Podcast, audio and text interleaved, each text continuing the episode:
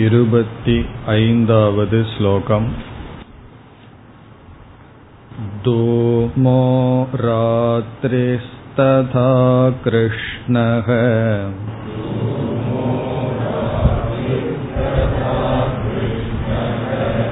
षण्मासा दक्षिणायनम्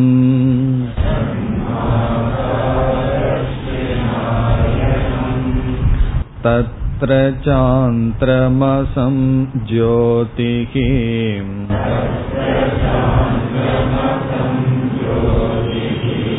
योगी प्राप्य निवर्तते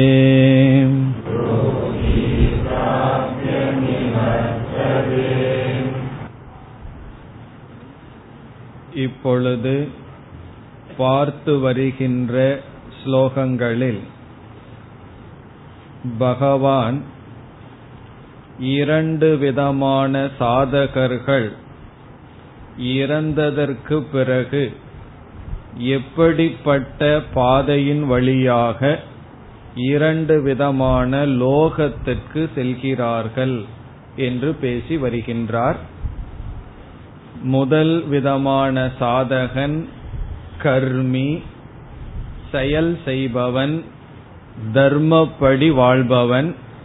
இறந்ததற்கு பிறகு அந்த கர்மியானவன் கிருஷ்ணகதி என்று சொல்லப்படுகின்ற மார்க்கத்தின் வழியாக சொர்க்கலோகத்திற்கு செல்கின்றான்.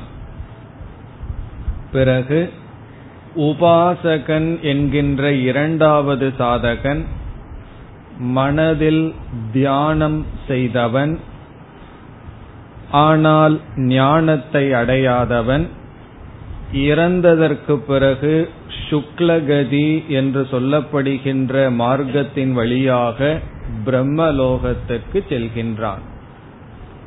இங்கு பகவான் சொர்க்கலோகத்தை ஆவிருத்தி லோகம் என்று அழைத்தார்.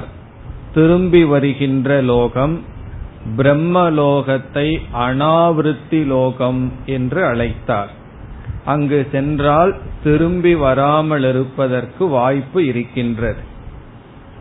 பிறகு இருபத்தி நான்காவது ஸ்லோகத்தில் அக்னிர் ஜோதிரக சுக்லக ஷண்மாசா உத்தராயணம் என்கின்ற முதல் வரியில் அக்னி ஜோதி முதலிய சொற்களெல்லாம் தேவதைகளை குறிக்கின்றது.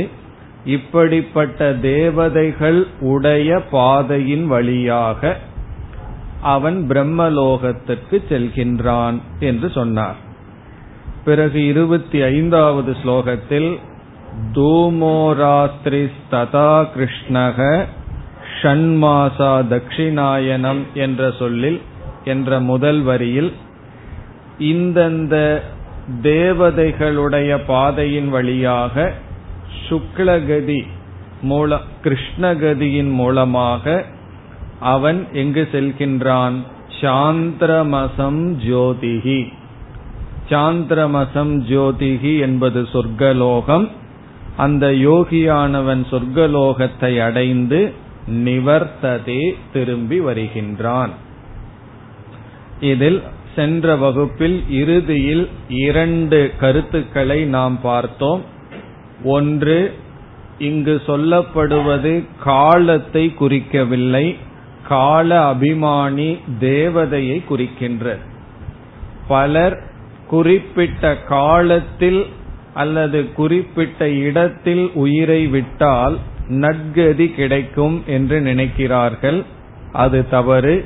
வாழ்ந்தவரை எப்படிப்பட்ட வாழ்க்கை வாழ்ந்தோம் என்ற அடிப்படையில்தான் ஒருவனுடைய கதி இறந்ததற்கு பிறகு. பிறகு ஏன் பகவான் காலம் என்ற வார்த்தையை பயன்படுத்தி இருக்கிறார் என்றால் காலத்தை அபிமானியான தேவதைகள் அந்த பாதையில் இருக்கின்றன. இங்கு தட்சிணாயன கால தேவதை பிறகு கிருஷ்ணபக்ஷ சுக்லபக்ஷ கால தேவதையை குறிக்கின்றது என்று பார்த்தோம். பிறகு இரண்டாவதாக நாம் பார்த்த கருத்து யார் பயணம் செய்கின்றான் என்பது அதில் நாம் பார்த்தோம். உயிர் என்ற சொல்லை நாம் பயன்படுத்துகின்றோம் தமிழில். உயிர் என்ற சொல் நம்முடைய மனதையும் மனதிலிருக்கின்ற பிரதிபிம்ப சைத்தன்யத்தையும் குறிக்கின்றது. ஒரு ஜீவன் சென்று விட்டான். ஒருவர் இறந்து விட்டார். அவர் நற்கதியை அடைய வேண்டும். சென்று விட்டார் என்றெல்லாம் சொல்லும் பொழுது யார் சென்றுள்ளார்கள் ஸ்தூல உடலை விட்டு? என்ற கேள்வி வரும்பொழுது ஆத்மா அல்ல நம்முடைய மனம்.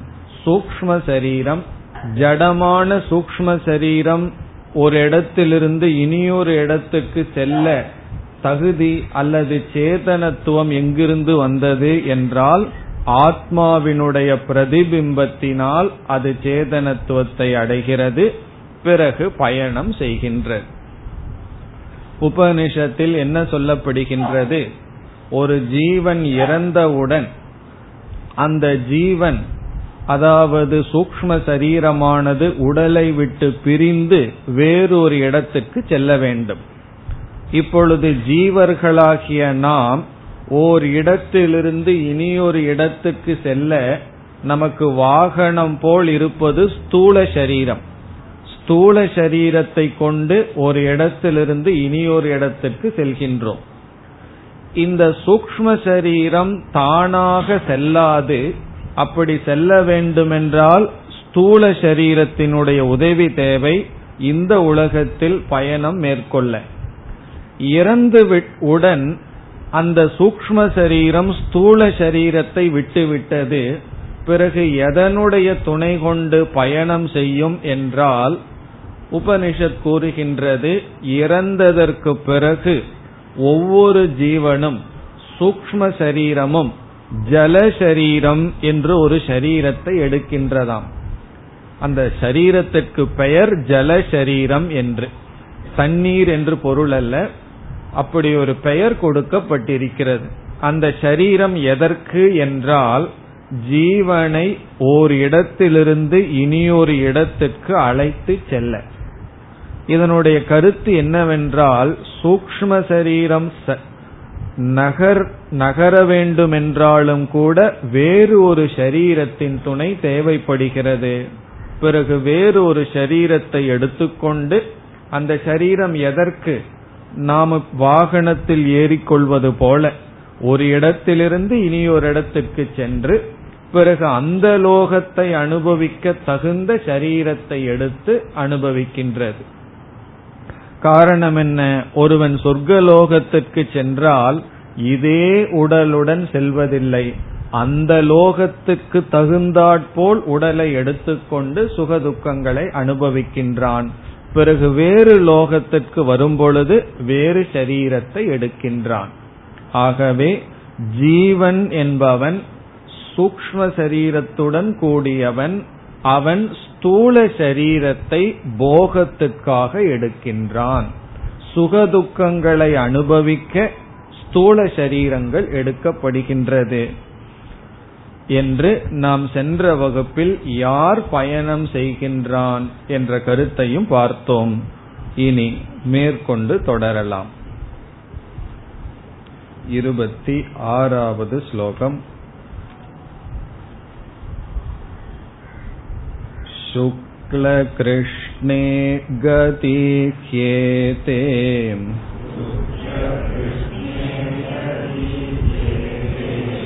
जगदशाश्वते मते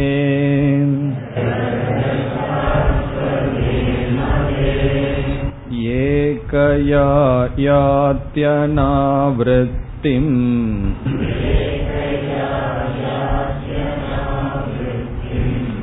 अन्यया वर्तते पुनः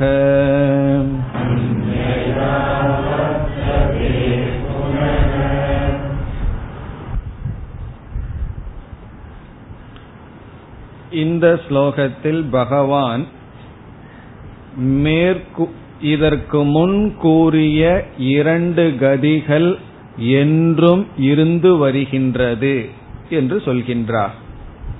சுக்லகதி கிருஷ்ணகதி என்று இதற்கு முன் பேசிய இரண்டு பாதைகள் தொன்று தொட்டு இருந்து வருகின்றது. அது ஒரு காலத்தில் தோன்றியதல்ல என்றும் இருந்து வருகின்றது. இந்த உலகம் தோன்றியதிலிருந்து அவைகள் இருந்து வருகின்றது என்று சொல்கின்றார்.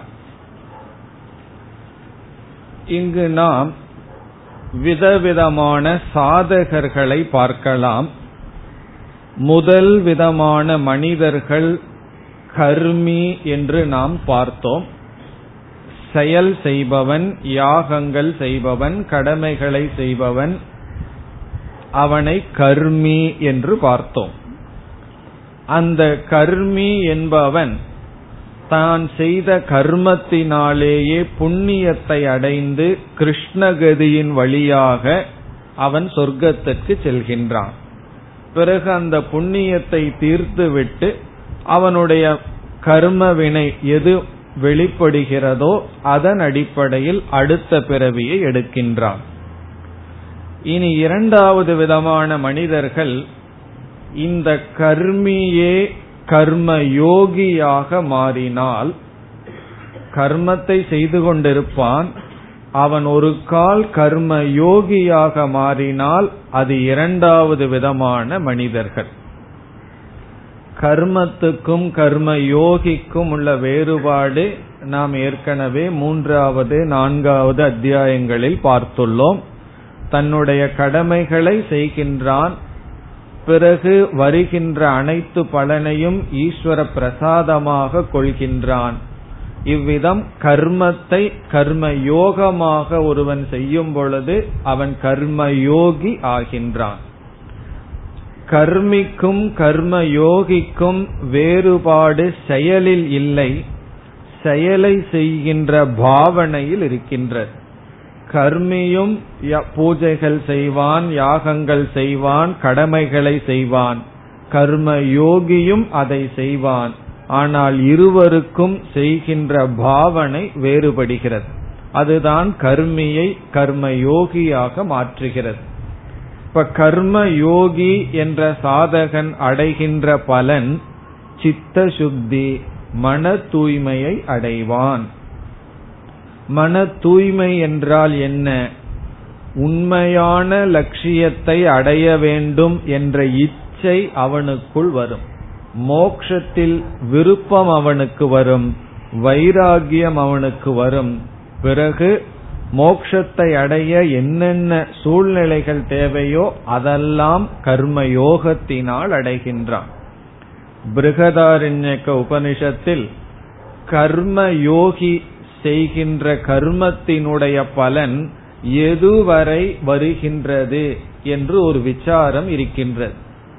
ஒரு கர்ம யோகியானவன் செயல் செய்கின்றான் அந்த புண்ணியம் எதுவரை அவனுக்கு வருகிறது என்றால் சிரவணம் செய்கின்ற வரை வருகின்றது என்று சொல்லப்படுகிறது. அவனுக்கு அதிகாரித்துவத்தை கொடுத்து சூழ்நிலையை கொடுத்து சிரவணம் செய்கின்ற சூழ்நிலையை உருவாக்கி கொடுக்கும் வரை வருகின்றது. பிறகு அவன் ஞான யோகத்தை மேற்கொள்கின்றான் என்று சொல்லப்படுகிறது. அது இரண்டாவது விதமான மனிதன் அல்லது சாதகன் யார்? கர்ம யோகி. அதை பற்றி பகவான் ஏழு ஒன்பதாவது அத்தியாயங்களில் தான் பேசுவார். இங்கு பகவான் கர்மியை பற்றிய விஷயத்தை சொன்னார். இனி மூன்றாவது விதமான சாதகர்கள் உபாசகர்கள். இந்த உபாசகர்களை பற்றி இங்கு பேசப்பட்டது. அவர்கள் கர்மத்தை செய்கிறார்கள் ஆனால் செய்கின்ற கர்மமானது மானசீகமான கர்மம். மனதில் ஈஸ்வர தியானத்தில் அல்லது இஷ்ட தேவதா விரதத்தில் தியானத்தில் ஈடுபடுவார்கள். அந்த உபாசகர்கள் அதிகமான புண்ணியத்தை அடைந்து சுக்லகதி வழியாக பிரம்மலோகத்துக்கு செல்கிறார்கள் என்பதை பகவான் இங்கு பேசினார். இப்பொழுது நாம் இந்த உபாசகர்களையும் இரண்டாக பிரிக்கின்றோம். நிஷ்காம உபாசகன் சகாம உபாசகன் என்று.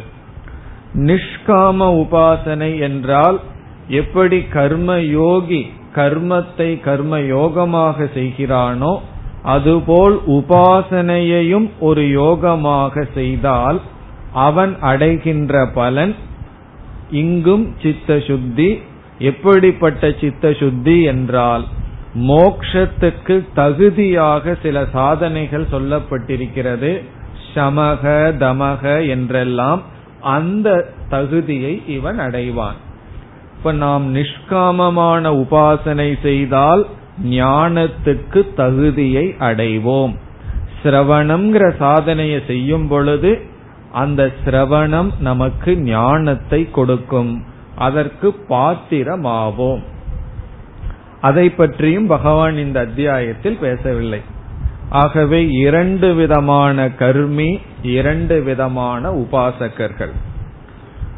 இனி இனியொரு சாதகன் அவன் கர்மியுமல்ல உபாசகனுமல்ல சாஸ்திரத்தில் சொன்ன கர்மத்தை பின்பற்றாமல் நிஷித்த கர்மத்தை பின்பற்றுபவன் சாஸ்திரத்துல எதெல்லாம் செய்யணும்னு சொல்லியிருக்கோ அதை செய்ய மாட்டான். எதெல்லாம் செய்யக்கூடாதுன்னு சொல்லியிருக்கோ அதை செய்பவன். அவனை நாம் அதர்மி என்று அழைக்கின்றோம். அதர்மி என்றால் என்ன? சாஸ்திரப்படி வாழ்க்கை வாழாதவன். தர்மப்படி வாழ்க்கை வாழாதவன். அவனுடைய கதி என்ன? வேறொரு இடத்தில் சங்கரர் கூறுவார் அவனுடைய கதி அதோகதி என்று சொல்லுவார். அதோகதி என்றால் என்ன? அவனுக்கு கிருஷ்ணகதியும் கிடையாது சுக்லகதியும் கிடையாது கீழான கதி. எத்தனையோ வேறு லோகங்களும் பேசப்பட்டிருக்கு. ஏழு உயர்ந்த லோகங்கள் பிறகு பாதாளம்னு ஆரம்பிச்சு ஏழு கீழான லோகங்களும் பேசப்பட்டிருக்கிறது.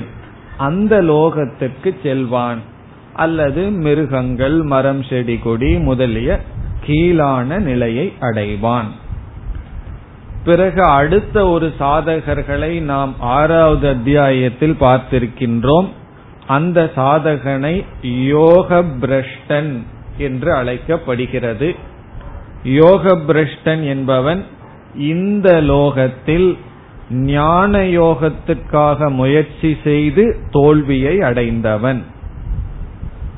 அதனாலதான் பல பேர் கிளாஸுக்கு வந்த உடனே எனக்கு யோக பிரஷ்டன் ஸ்டேட்டஸ் ஆவது கிடைக்குமான்னு நினைப்பார்கள். வெற்றி அடையாட்டியும் பரவாயில்ல இதுல தோல்வியாவது கிடைக்குமா என்று.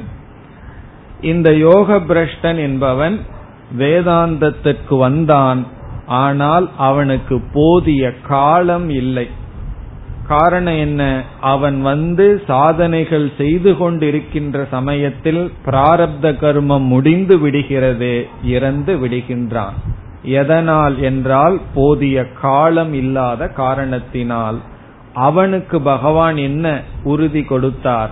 அவனுடைய சாதனை தீவிரமாக இருந்த காரணத்தினால் அடுத்த ஜென்மமே மனித ஜென்மம் கிடைக்கும்.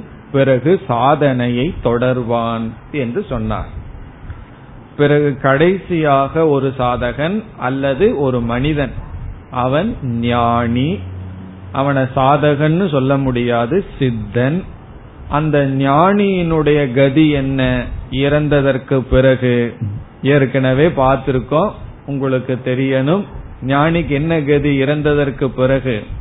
அகதிகி அகதி ஞானியினுடைய நிலை. அகதி என்றால் என்ன? அவன் எந்த மார்க்கத்திலும் பயணம் செய்வது கிடையாது. இறந்ததற்கு பிறகு ஸ்தூல சரீரத்திலிருந்து விடுதலை அடைவது போல் அவன் சூக்ம சரீரத்திலிருந்து விடுதலை அடைகின்றான். இவ்வளவு மனிதர்கள் இருக்கிறார்கள். ரெண்டு விதமான கர்மி ரெண்டு விதமான உபாசகர்கள் பிறகு அதர்மி யோக பிரஷ்டன் ஞானி. எல்லா மனிதர்களையும் இவ்விதம் நாம் பிரிக்கலாம். இதெல்லாம் எதற்கு இங்க பார்க்கிறோம்னு சொன்னா இந்த எட்டாவது அத்தியாயத்துல பகவான் காமியமாக செய்கின்ற கர்மியையும் காமியமாக செய்கின்ற உபாசகனையும் பற்றி பேசுகின்றார். பிறகு மற்ற அத்தியாயங்களில் ஏழு ஒன்பது பத்து முதலிய அத்தியாயங்களில் நிஷ்காம உபாசனையை பற்றியும் பிறகு கர்ம யோகத்தை பற்றியும் பேசுவார். யோக பிரஷ்டனை பற்றி ஏற்கனவே பேசிவிட்டார். அதர்மிய பற்றி பேச மாட்டார். அவனை பத்தி பேசி என்ன பிரயோஜனம்? பேச மாட்டார். ஞானியை பற்றியும் பேச போகின்றார். ஞானியினுடைய பலனையும். ஆகவே எட்டாவது அத்தியாயத்தில் மட்டும் பகவான் காமிய கர்மி அடைகின்ற பலனையும் காமியமாக உபாசனை செய்பவன் அடைகின்ற பலனையும் பேசுகிறார். இவர்கள் நல்ல கதியை அடைவார்கள் தவறான கதியை அடைய மாட்டார் என்பது பகவானுடைய கருத்து. அதனால நம்ம வந்து யாராவது ஒழுங்கா பூஜை பண்ணிட்டு அவங்க கர்மத்தை பண்ணிட்டு இருந்தா அதை போய் கெடுக்க கூடாது இதெல்லாம் எதுக்கு பண்றேன்? இதனால ஒரு பிரயோஜனம் கிடையாது. நிஷ்காமமா பண்ணுன்னு சொல்லக்கூடாது. அது அவர் அதையாவது அவர்கள் செய்கிறார்களே அதை செய்யட்டும். பிறகு மெதுவாக அவர்கள் பக்குவத்தை அடையட்டும். மற்ற அத்தியாயங்களில் பகவான் கர்ம யோகியையும் நிஷ்காம உபாசனையையும் பேசுவார். இந்த அத்தியாயத்தில் பேசுவது காமிய கர்மி அல்லது கர்மி உபாசகன். இப்படிப்பட்ட மனிதர்கள் எல்லா இங்கு சொல்லப்பட்ட எல்லா விதமான மனிதர்கள் எல்லா காலத்திலும் இருக்கிறார்கள் என்று இந்த ஸ்லோகத்தில் பகவான் கூறுகிறார். அதாவது நமக்கு என்ன தோன்றும் நாம வந்து பக்குவம் அடைந்து வந்து விட்டால் இதற்கு முன் இருப்பவர்களெல்லாம் நாம் எப்படி இருந்தோமோ அந்த நிலையிலிருந்து வருவார்கள். ஆகவே அவர்களுக்கு அனைத்தும் தேவை. இப்ப நம்ம பூஜையெல்லாம் செய்து கோயில்களுக்கெல்லாம் போய் யாத்திரையெல்லாம் முடிச்சிட்டு அந்த சாதனையை கடந்து ஞான யோகத்துக்கு வந்து விட்டால் என்ன சொல்ல ஆரம்பிச்சிருவோம்? இனிமேல் அதெல்லாம் யாரும் செய்யக்கூடாதுன்னு சொல்வோம். நமக்கு பின்னாடி இருப்பவர்கள் நாம் எந்த பாதையில் வந்தோமோ அதே பாதையில் வந்து கொண்டு இருப்பார்கள். ஆகவே இப்பொழுது பார்த்த எல்லா விதமான மனிதர்களும் எல்லா காலத்திலும் இருக்கிறார்கள். ஆகவே அதர் அதற்கான பாதையும் இருந்து வருகின்றது என்று பகவான் இங்கு கூறுகின்றார். சாஸ்வதமாக என்றும் இந்த பாதைகள் இப்படிப்பட்ட சாதகர்கள் இருந்து வருகிறார்கள். அதுதான் இந்த ஸ்லோகத்தினுடைய சாரம். இப்பொழுது ஸ்லோகத்திற்குள் செல்லலாம். சுக்ல கிருஷ்ணே கதிஹி ஏதே. சுக்ல கிருஷ்ணே சுக்லகதி கிருஷ்ணகதி கதி சுக்ல கிருஷ்ணே கதி. அதை எப்படி சேர்த்து படிக்க வேண்டும்? சுக்லகதி கிருஷ்ணகதி ஹி ஏதே. ஏதே என்றால் இந்த இரண்டு. சுக்லகதி கிருஷ்ணகதி என்கின்ற இந்த இரண்டு இந்த இரண்டு கதிகளும் ஜெகதக. உலகத்தில் இருக்கின்ற உலகத்தில் உள்ள இந்த இரண்டு கதிகள் சாஸ்வதே மதே. சாஸ்வதே என்றால் என்றும். மதே என்றால் என்றும் தொடர்ந்து இருப்பதாக கருதப்படுகிறது. சொல்லப்படுகின்றது. அதாவது இரண்டு விதமான கதிகள் உலகத்தில் என்றும் இருந்து வருகிறது. இதிலிருந்து என்ன தெரிகிறது? இரண்டு விதமான மனிதர்கள் என்றும் இருந்து வருவார்கள். அதர்மியாக இருப்பவன் எடுத்த உடனே முமுட்சுவாக ஆக முடியாது. அவன் முதல்ல தர்மியாவான் பிறகு ஈஸ்வரன் மீது முதல்ல பக்தி வரும். முதல்ல ஈஸ்வரன் இல்ல இல்லைன்னு சொல்லிட்டு இருப்பான் பிறகு ஒரு புத்தி வரும் பகவான் ஒருத்தர் இருந்தாக வேண்டும்னு. பிறகு அந்த பகவான காமியமாகத்தான் பிரார்த்தனை பண்றதுக்கு புத்தி வரும். பிறகுதான் அவன் நிஷ்காமமாக வருவான். ஆகவே இப்படி மனிதர்களும் பாதைகளும் என்றும் இருந்து வருகின்றன. சாஸ்வதே என்றால் என்றும் சிருஷ்டியில் என்றும் இருக்கின்றது. பிறகு பலனும் அல்லது அவர்கள் அடைகின்ற லோகமும் இவ்விதம் இருந்து வருகிறது என்று சொல்கின்றார். இரண்டாவது வரியில் ஏகயா யாதி அனாவிருத்திம்.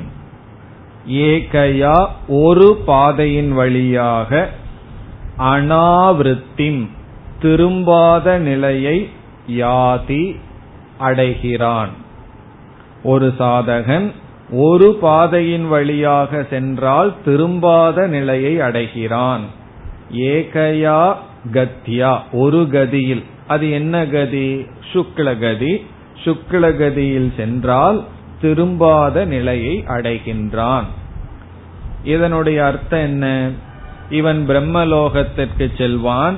அங்கு ஞானத்தை அடைந்து கிரமமாக முக்தியை அடைந்து விடுவான். ஆகவே அவன் திரும்ப வேண்டிய அவசியம் இல்லை.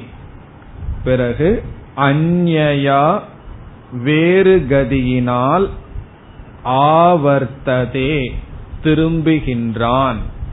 புனக மீண்டும் வேறு கதியில் செல்பவன் திரும்புகின்றான். மீண்டும் சம்சார சக்கரத்திற்குள் வருகின்றான். ஒரு கதி வழியாக ஒரு பாதையின் வழியாக செல்பவன் திரும்புவதில்லை ஒரு பாதையின் வழியாக செல்பவன் திரும்புகின்றான். இவ்விதம் சம்சார சக்கரமானது நடைபெற்று கொண்டு இருக்கின்றது.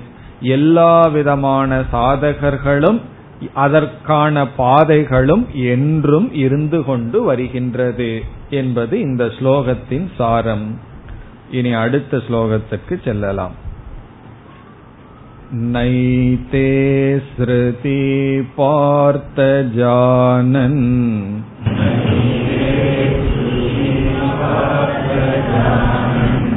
योगी मुह्यति कश्चन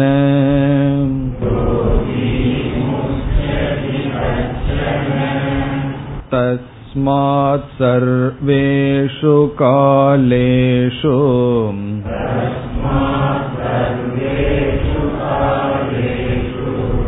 योगयुक्तो भवार्जुन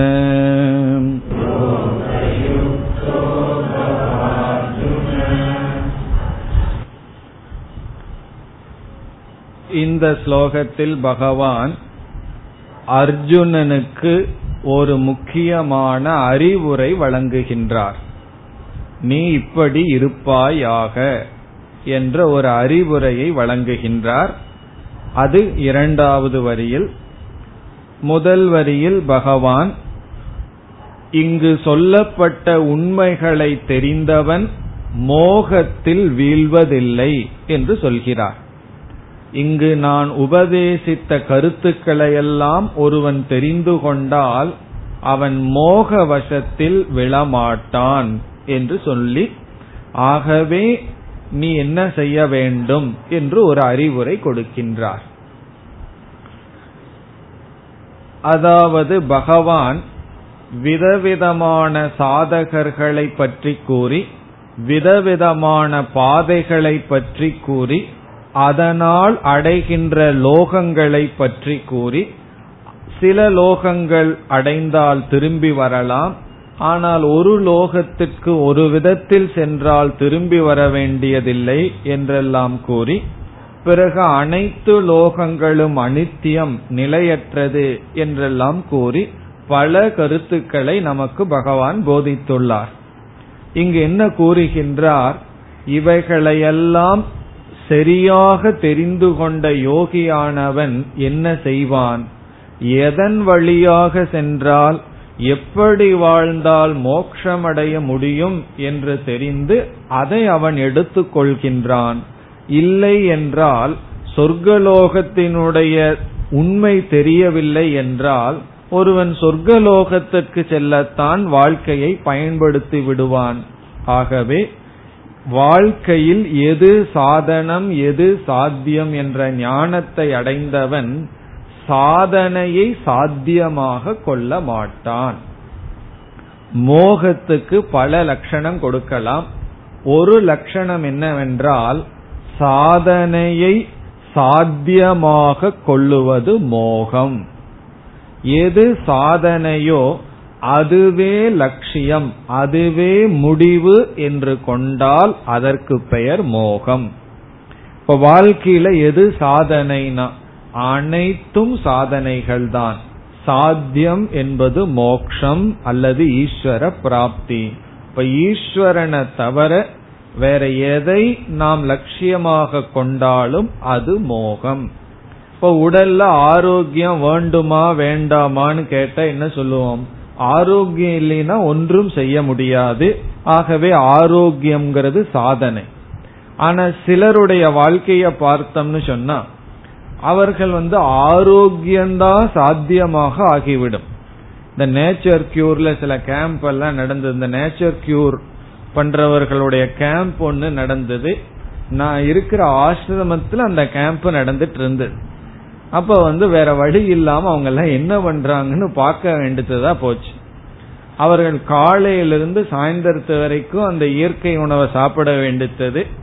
பிறகு வந்து ஒருவர் ஒரு கிளாஸ்ல வந்து கிளாஸ வச்சுட்டு ஸ்பூன்ல எடுத்து ஒரு மணி நேரமா சாப்பிட்டு இருந்தார். என்னதான் அப்படி சாப்பிடுறாருன்னு அவரிடம் போய் கேட்டேன். அவர் சொல்றார் தண்ணீர் குடித்து கொண்டு இருக்கிறேன்னு சொன்னார். அதாவது எங்களுக்கு இன்ஸ்ட்ரக்ஷன் வந்து தண்ணிய சாப்பிடணும். ஒவ்வொரு ஸ்பூனை எடுத்து சாப்பிடணுமா? இது எதற்கு என்றால் அவர்களுடைய கொள்கைப்படி உடலை ஆரோக்கியமா வச்சிருக்கிறது தான் மோக்ஷம். அப்படி சொல்றாங்களோ இல்லையோ அந்த மாதிரி நடந்து கொள்கிறார்கள். அப்ப என்ன ஆகுதுன்னா நம்மளுடைய முழு காலம் முழு சிந்தனை முழு பேச்சு படிக்கிறது செயல்படுறது எல்லாமே எதற்குனா வெறும் ஆரோக்கியத்திற்காக மட்டும். இப்ப மீதி நேரங்கிறதே ஒன்று கிடையாது. அதற்காக ஆரோக்கியமா இருக்க கூடாதுன்னு சொல்லவில்லை. ஆரோக்கியத்துக்கு எவ்வளவு காலம் எவ்வளவு முயற்சி செய்யணுமோ செய்யணும். அதே போல எல்லா சாதனைக்கும் செய்ய வேண்டிய அளவு கொடுக்க வேண்டிய அளவு முக்கியத்துவம் கொடுக்க வேண்டும். அப்படி கொடுக்காமல் இருப்பது மோக்ஷம். ஒரு சாதனையையே சாத்தியமாக கொண்டால் அது மோகம். அது மோக்ஷம் அல்ல அது மோகம். கொள்ள வேண்டுமோ அதை கொள்வான். எது சாத்தியமாக கொள்ள வேண்டுமோ அதை கொள்வான் என்று சொல்கின்றார். முதல் வரியை இப்பொழுது பார்க்கலாம். நைதே என்ற சொல்லை ந ஏதே என்று பிரிக்க வேண்டும். ந என்ற சொல்லை எடுத்து முஹ்யதி என்ற சொல்லோடு சேர்க்க வேண்டும். ந முஹ்யதி. மோகத்தை அடைய மாட்டான். ந முஹ்யதி. யார்? கஷ்டன யோகி. யோகி. யோகி என்றால் அறிவுடையவன் சாதகன். கஷ்டன என்றால் யாரும். எந்த சாதகனும். ந முஹ்யதி. கஷ்டன யோகி கஷ்டனங்கிறது முதல் சொல்ல முதல் வரியில கடைசி சொல். கஷ்டன யோகி ந முக்கியதி எப்படிப்பட்டவன் என்று சொல்கின்றார்? ஏதே ஸ்ருதி ஜானன். ஏதே என்றால் இந்த இரண்டு ஸ்ருதி என்றால் பாதைகள். இந்த இரண்டு பாதைகளை ஜானன் அறிகின்ற. இந்த இரண்டு பாதைகளை அறிகின்ற யோகியானவன் மோகத்தை அடைய மாட்டான்.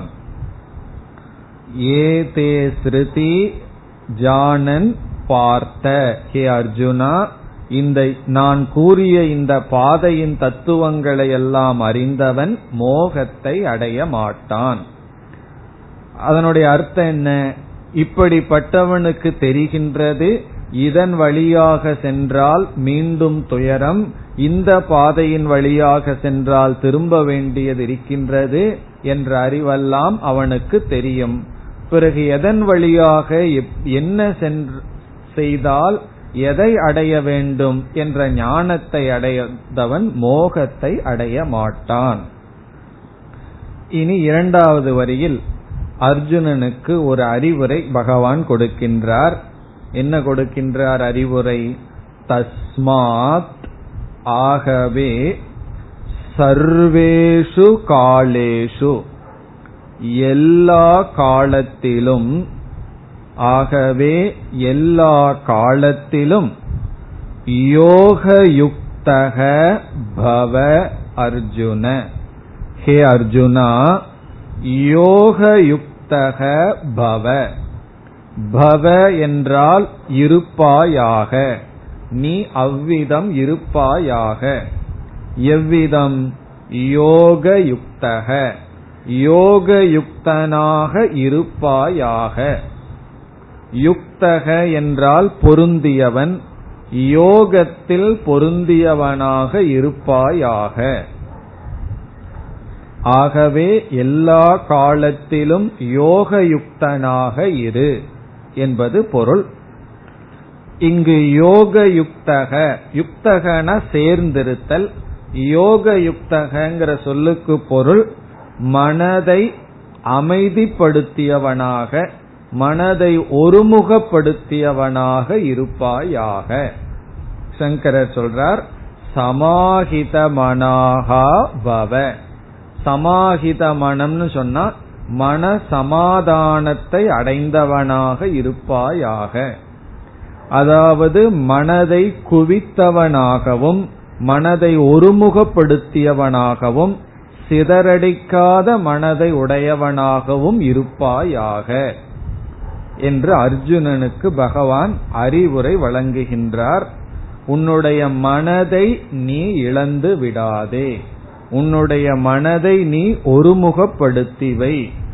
பொருந்திய மனதுடன் இருப்பாயாக. அதுதான் இதனுடைய தமிழ் மொழிபெயர்ப்பு.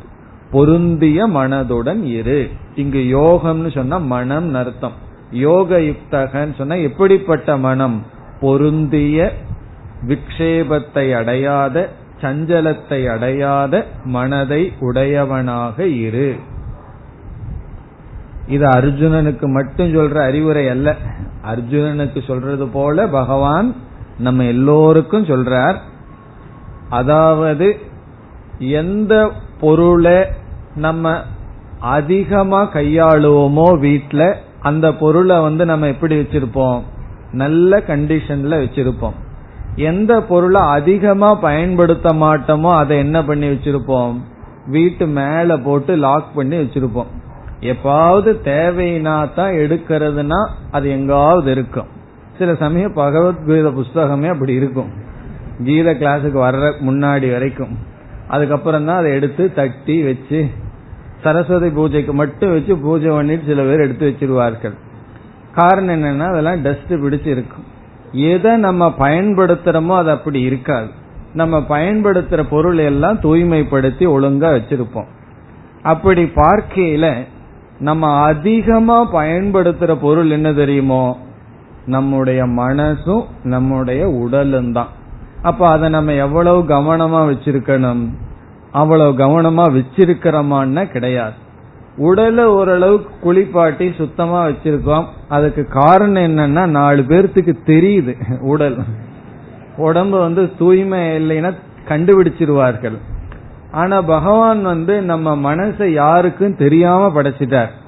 நம்ம வீட்டுக்கு யாராவது வந்தாலும் கூட நம்ம மனசுக்குள்ள என்ன இருக்குன்னு அவருக்கு தெரியல. அதனாலதான் சந்தோஷமா வந்துட்டு காஃபி எல்லாம் குடிச்சிட்டு போறாரு. அதே போல நம்ம அவங்க வீட்டுக்கு போனாலும் நம்ம மனசு அவங்களுக்கு தெரியாது அவங்க மனசு நமக்கு தெரியல. காரணம் என்ன? இந்த மனசு வந்து யாருக்கும் தெரியாம இருக்கு. வீட்லயும் அப்படித்தான். ஃப்ரண்ட் ரூம் மட்டும் நல்லா இருக்கும். உள்ள போய் பார்த்தா தான் உள்ள கதையே தெரியும். எப்படி வச்சிருக்காங்க நாலு பேர் வந்து பாக்குற இடம்னா தூய்மையா வச்சிருப்போம். ஆகவே நமக்கு தூய்மையில் அக்கறை இல்லை. மற்றவங்களுக்காக தூய்மையா வச்சிருப்போம். ஆனா யாருக்கும் தெரியாதுன்னு சொன்னா அதுக்கு நம்ம முக்கியத்துவம் கொடுக்கறது இல்ல அதனாலதான் யாரும் மனசை தூய்மைப்படுத்துறதுக்கும் மனசை நல்லா வச்சுக்கிறதுக்கு முக்கியத்துவமே கொடுக்கறதில்லை. காரணம் என்ன? அது நமக்கு மட்டும் தெரிஞ்ச ரகசியம்னு நினைச்சிட்டு இருக்கோம். ஆனா அது அல்ல. மத்தவங்க தெரிந்து விடுவார்கள். ஏன்னா அவங்களுக்கு அதே மனசு தானே இருக்கு. அதனால வந்து இங்க பகவான் என்ன சொல்றார்? உன்னுடைய மனசோட நீ வாழ்க்கைய வாழ்ந்துட்டு இருக்க அந்த மனதை நீ நன்கு நெறிப்படுத்தி வைத்திருக்க வேண்டும். அந்த மனதுடன் பொருந்தியவனாக இரு. அதனுடைய அர்த்தம் என்ன? மனத அமைதியுடனும் சிதறடையாமலும் ஒருமுகப்பாட்டுடன் வைத்திருக்க நீ என்னென்னலாம் செய்யணுமோ அதை செய்து உன்னுடைய மனதை நீ பொருந்தியவனாக இரு. மனம் அமைதியை அடைந்த அல்லது சமாதானம் அடைந்த மனதை உடையவனாக இரு என்று பகவான் சொல்கின்றார். இந்த இடத்துல இதை சொல்வதற்கு காரணம் இதற்கு முன்னாடி பகவான் என்ன சொன்னார்? வாழ்க்கையில எது லட்சியம் எது சாதனை எது சாத்தியம்? இவைகளை எல்லாம் முதல்ல அறிவுல தெரிஞ்சுக்கணும். அப்படி தெரிஞ்சிட்டா மோகத்தை அடைய மாட்டான்னு சொன்னார். என்னதான் அறிவுல நமக்கு தெரிஞ்சாலும் அந்த அறிவை யார் செயல்படுத்துவது என்றால் நம்முடைய மனம். அறிவு வந்து இப்படி செய்யணும் சொல்லிட்டு போயிரும். செயல்படுத்துறது யாருன்னா நம்முடைய மனம். அதனாலதான் சில ஆபீஸ்ல வந்து மேனேஜிங் டைரக்டர் இந்த மாதிரி பண்ணுன்ட்டு போயிருவார். அவர் ஆர்டர் கொடுத்துட்டு போயிருவார். செய்யறது அவர் அல்ல. ஒரு காரியம் நம்ம நடக்கணும்னு எம்டி கிட்ட போறோம். அவர் வந்து அசிஸ்டன்ட் கிட்ட இதை செய்யிட்டு போயிருவார். நாம யார நல்லா வச்சிருக்கணும்னா அந்த அசிஸ்டன்ட் கிட்ட ஒழுங்கா இருக்கணும். காரணம் என்ன தெரியுமா? அவன் தான் செஞ்சு கொடுக்க போறவன். அவங்கிட்ட பகச்சிக்க கூடாது. அதே போல மனசுந்தான். காலையில எந்திரிக்கணும் அஞ்சு மணிக்குன்னு புத்தி சொல்லிட்டு தூங்க போயிரும். எந்திரிக்கிறது யாருன்னா மனசு. அது எந்திரிக்காது. காரணம் என்ன? ஆர்டர் பண்றவன் வேற அதை எக்ஸிக்யூட் பண்ற ஆள் வேற. ஆகவே இங்க சொல்றார் முதல்ல ஆர்டர் பண்றதுக்கு புத்தி வேணும். அத முதல் வரியில சொல்லிட்டார். ஜானன் உண்மைய தெரிஞ்சுக்கணும். ரெண்டாவது என்ன? தெரிஞ்ச உண்மைய வாழ்க்கையில செயல்படுத்தணும்னு சொன்னா அதற்கு பகவான் அட்வைஸ் கொடுக்கிறார் யோக யுக்தோ பவ. காரணம் என்ன? அறிவு என்னென்னலாம் சொல்லுதோ அதை செயல்படுத்துவது நம்முடைய மனம். ஆகவே பொருந்திய அமைதி அடைந்த கட்டுப்பாட்டை உடைய மனதை உடையவனாக இருப்பாயாக. என்று யோகயுக்தோ பவ அர்ஜுன என்று நேரடியாக அர்ஜுனனுக்கு ஒரு அறிவுரையை பகவான் வழங்குகின்றார். காரணம் என்ன? எந்த ஒரு அறிவும் செயலுக்கு வர வேண்டுமென்றால் மனதினுடைய துணை வேண்டும். மனதுனுடைய துணை இருந்தாதான் அறிவு பயன்படும். இல்லைன்னு சொன்னா அறிவு இருக்கும். அது பயன்படாத அறிவாக இருக்கும். இனி பகவான் அடுத்த ஸ்லோகத்தில் இந்த அத்தியாயத்தை முடிக்கின்றார் இருபத்தி எட்டு वेदेषु यज्ञेषु तपश्चु चैव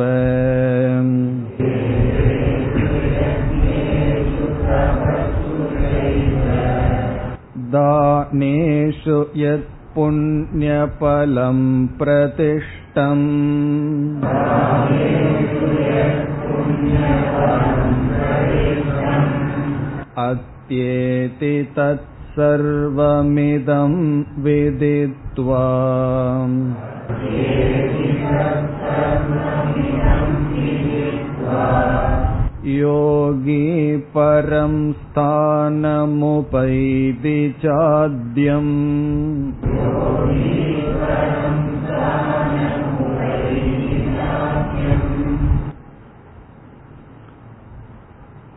இந்த ஸ்லோகத்தில் பகவான் உபாசனையினுடைய பெருமையை சொல்கின்றார். உபாசனா ஸ்துதிகி மன ஒருமுகப்பாட்டுடன் செய்கின்ற செயலினுடைய பெருமை மேன்மையை சொல்கின்றார். உபாசனையை ஸ்துதி செய்கின்றார் புகழ்கின்றார். அதாவது காய்கமாக நாம் ஒரு செயல் செய்தால் அதற்கு பலன் உண்டு. காய்கம்னா உடல் வழியாக. வாக்காக சென்றால் வாக்கில் செய்யும் பொழுது பலன் இருக்கின்றது அதைவிட அதிகம். அதே செயல் மானசமாக செய்தால் அதிகமான பலன் நமக்கு இருக்கும். ஆகவே மனதில் ஒரு செயல் செய்தால் அதிகமான பலன். காரணம் என்ன? உடல்ல செய்யறது சுலபம் வாக்குல செய்யறது அதை விட கடினம். மனதுல ஒரு காரியத்தை செய்யறது அதை விட கடினம். அதனாலதான் ஒருவர் வந்து மனசுலயே கோயில் கட்டினார். பிறகு பகவான் எங்க போனார்? உடல் வழியா ஸ்தூலமா கோயில் கட்டினதுக்கு பகவான் போகவில்லை.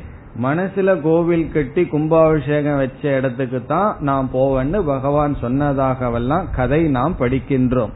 அதனுடைய முழு சாரம் என்னவென்றால் மனதில் செய்வது கடினம் ஆனால் பலன் அதிகம். இத வந்து சாந்தோக்கிய உபனிஷத்துல எது வித்யா கரோதி தது வீரியவத்தரம் பவதி என்று சொல்லப்படுகிறது. எந்த ஒரு செயலானது வித்யா என்றால் உபாசனையாக செய்தால் உபாசனையுடன் செய்தால் அதற்கு பலன் அதிகம். இங்கு என்ன சொல்கின்றார்? எத்தனையோ சாதனைகள் சாஸ்திரத்தில் பேசப்பட்டிருக்கிறது.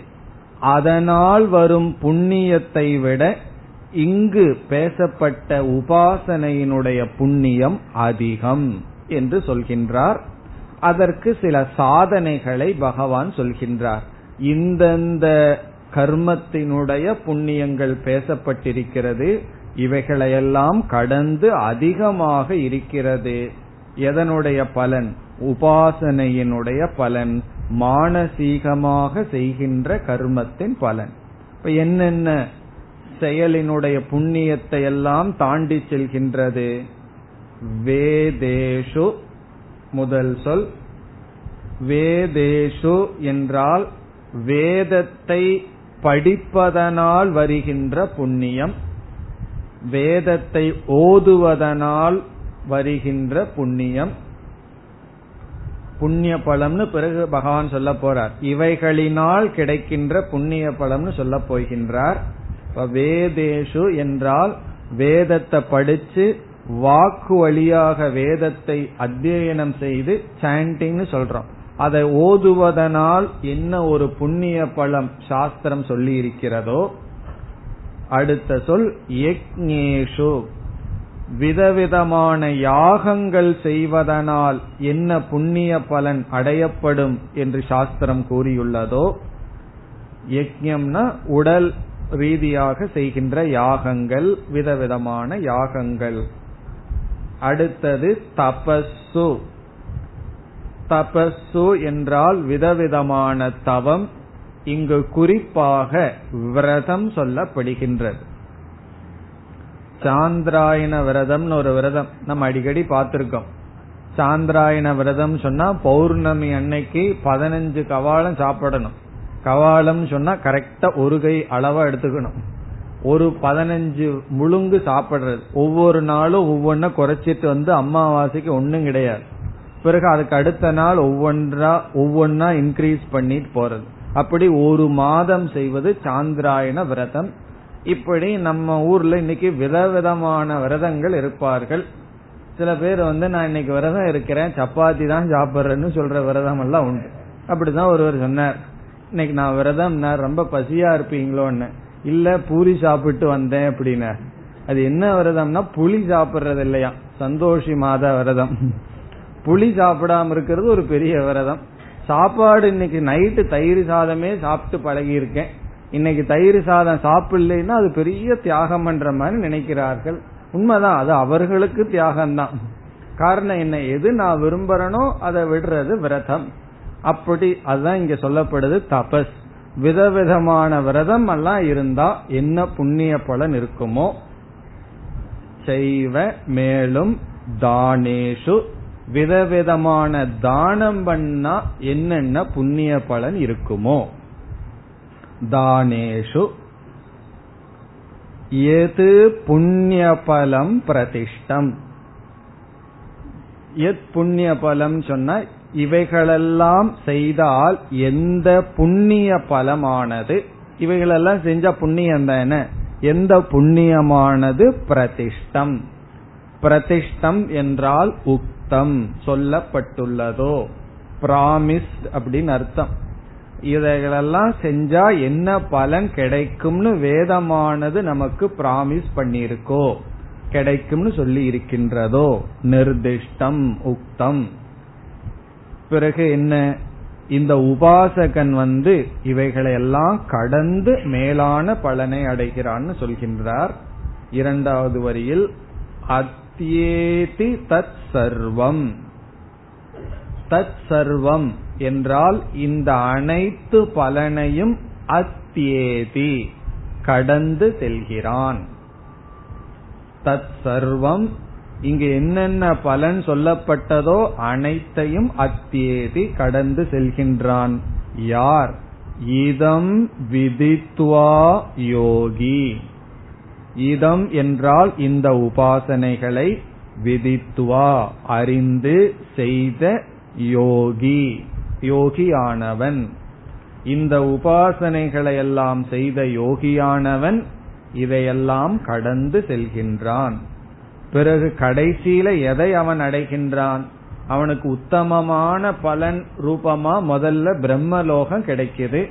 பிறகு இறுதியில் எதை அடைகின்றான்? பரம் ஸ்தானம் உபைதி சாத்தியம்.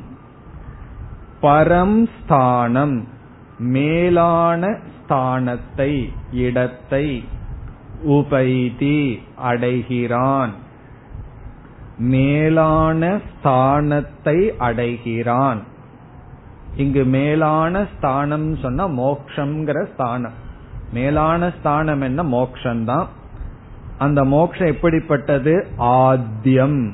கடைசி சொல் ச ஆத்தியம். ஆத்தியம் என்றால் முதன்மையானது மேலானது. ஆத்தியம்னா அதுதான் முக்கியமானது. ஆத்தியம்னா முதல் அர்த்தம் இங்க அது முக்கியம்ங்கிற பொருள். இதுதான் முக்கியமான பலனை அடைகின்றான். ச என்றால் இதை அவன் அடைவான். உபைதினா அடைகின்றான். எப்படி? இந்த உபாசனையின் பலனாக அவன் பிரம்மலோகத்திற்கு சென்று கிரம முக்தியை அடைகின்றான். இதோடு இந்த அத்தியாயம் முடிவடைகிறது. நாம் சுருக்கமாக இந்த அத்தியாயத்தினுடைய சாரத்தை இப்பொழுது பார்க்கலாம். முதல் இரண்டு ஸ்லோகங்கள் அர்ஜுனனுடைய கேள்வி. ஏழு கேள்வி அர்ஜுனன் கேட்டான். அந்த ஏழு கேள்வியானது முதல் இரண்டு ஸ்லோகங்கள். பிறகு மூன்று நாலு ஸ்லோகங்களில் ஆறு கேள்விக்கான பதில் சுருக்கமாக சொல்லப்படுகின்றது. அந்த கேள்விகள் என்னென்னு சொன்னா ஏழா ஏழாவது அத்தியாயத்தின கடைசியில ஏழு சொற்களை பகவான் அறிமுகப்படுத்தி இதெல்லாம் ஒருவன் தெரிஞ்சு வச்சிருக்கான் ஞானின்னு சொன்னார். உடனே அந்த கேள்விகள் எல்லாம் கேட்கப்பட்டது. எல்லாம் சுலபமான கேள்விகள் சுலபமாக பதில் பகவான் சொன்னார். பிரம்ம என்றால் என்ன? ஒன் வேர்ட் ஆன்சர் தான் பகவான் கொடுத்தார் அக்ஷரம் அழியாதது. அதனாலதான் இந்த அத்தியாயத்துக்கு என்ன பெயர்? அக்ஷர பிரம்ம யோகம். காரணம் என்ன? பிரம்மத்தை அக்ஷரம்னு சொன்னதனால அக்ஷர பிரம்ம யோகம்னு பெயர். கீதை படிக்கிற நாம வந்து ஒவ்வொரு அத்தியாயத்தின் பேராவது ஞாபகம் வச்சிருக்கணும். பதினெட்டு அத்தியாயம்னு முதல்ல ஞாபகம் வச்சிருக்கணும். அதற்கப்புறம் என்ன? ஒவ்வொரு அத்தியாயத்துக்கு என்ன பேருங்கிறது ஞாபகம் வச்சிருக்கணும். எட்டாவது அத்தியாயத்துக்கு அக்ஷர பிரம்ம யோகம். பிறகு சுவாவம்னா என்ன கர்மம்னா என்ன? இதெல்லாம் சுலபமான கேள்விகள். சுலபமான பதிலை பகவான் சொன்னார்.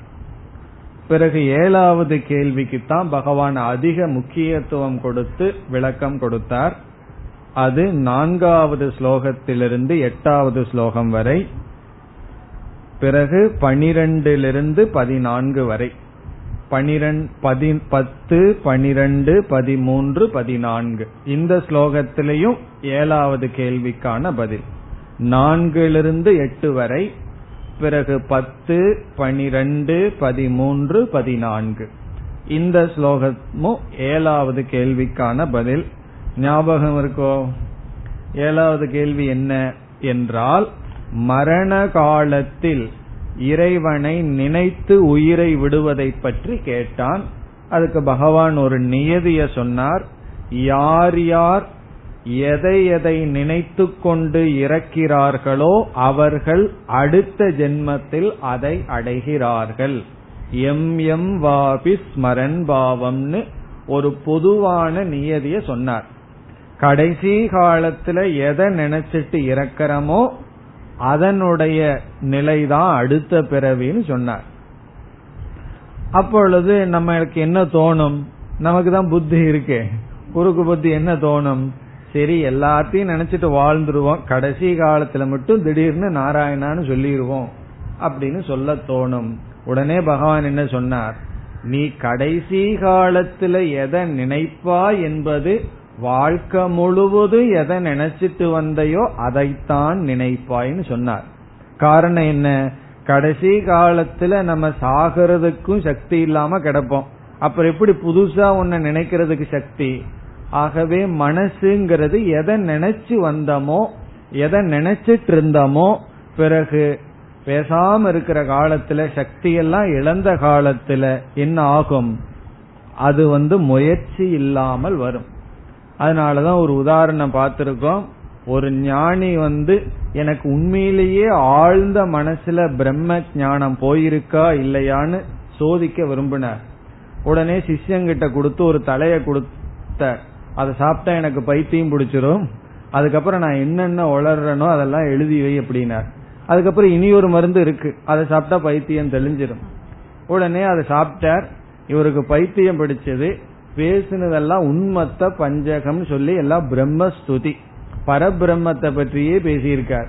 பிறகு என்ன பைத்தியம் தெளிஞ்சு வந்து பார்த்தா அது பெரிய ஸ்லோகங்கள். இது எதை குறிக்குதுன்னா நாம வந்து எந்த சக்தி இல்லாத சமயத்துல நமக்குள்ள இருந்து எது வரும்னா சக்தி இருந்த காலத்துல எதை சிந்திச்சிட்டு இருந்தமோ அதுதான் வரும்.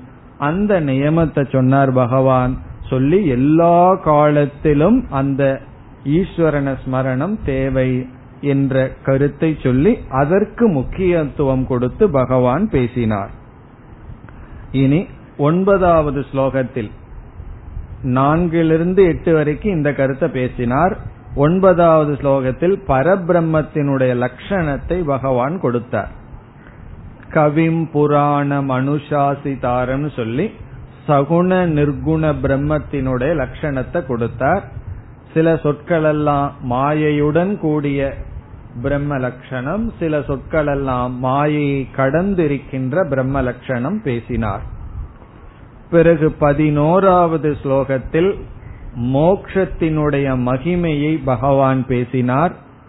எதக்ஷரம் வேத விதோவதந்தி வேதத்தை அறிந்தவர்களெல்லாம் எதை லட்சியமாக சொல்கிறார்கள் என்று சொல்லி அதை நான் சொல்லப் போகின்றேன் என்று பகவான் பேசினார்.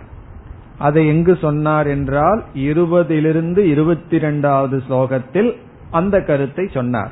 பதினோராவது ஸ்லோகத்துல நான் வந்து பரபிரம்ம தத்துவத்தை சொல்ல போறேன்னு சொல்லி அதை இருபது இருபத்தொன்னு இருபத்தி ரெண்டில் பேசினார். பிறகு பதினைந்தாவது ஸ்லோகத்திலிருந்து பத்தொன்பதாவது ஸ்லோகம் வரை பதினஞ்சிலிருந்து பத்தொன்பது வரை மோக்ஷத்தினுடைய சொரூபத்தையும் சம்சாரத்தினுடைய சொரூபத்தையும் பகவான் பேசினார். மோக்ஷங்கிறது என்ன சம்சாரம்ங்கிறது என்னன்னு பேசினார். அங்க ஒரு வார்த்தையை நம்ம ஞாபகம் வச்சுக்கணும். என்ன? இந்த உடலை என்ன சொன்னார் பகவான்? துக்காலயம் அசாஸ்வதம்.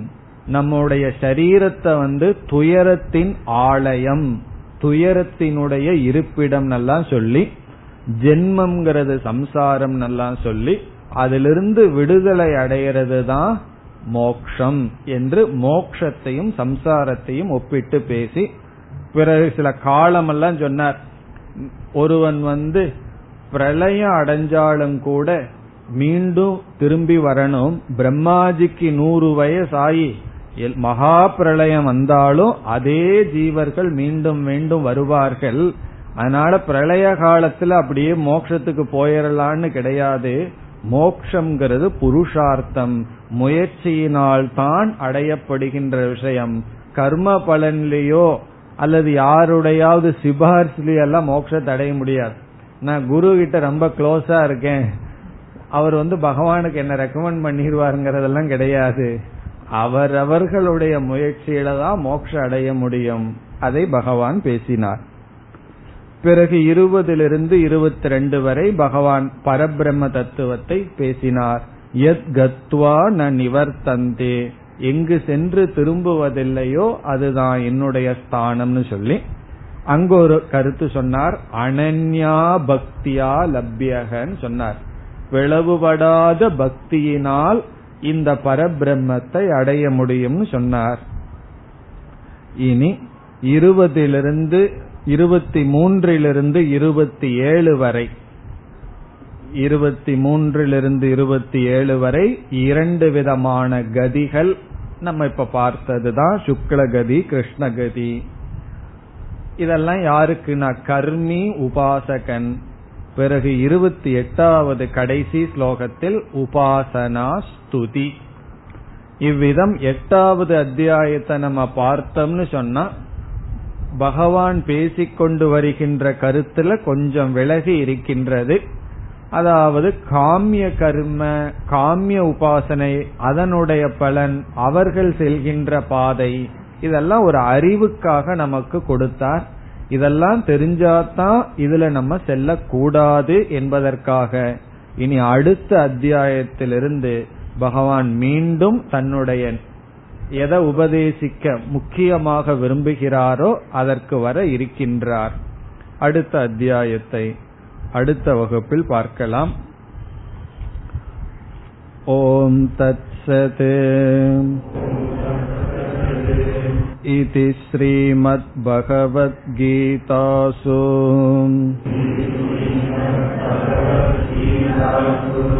उपनिषत्सु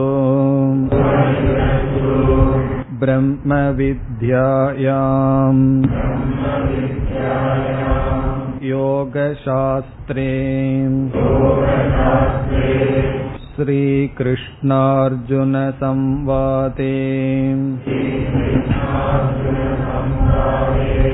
अक्षरब्रह्मयोगो नाम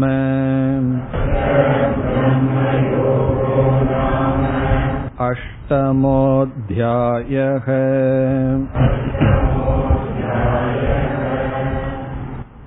ॐ पूर्णमद पूर्णमिदं पूर्णात् पूर्णमुदच्छते।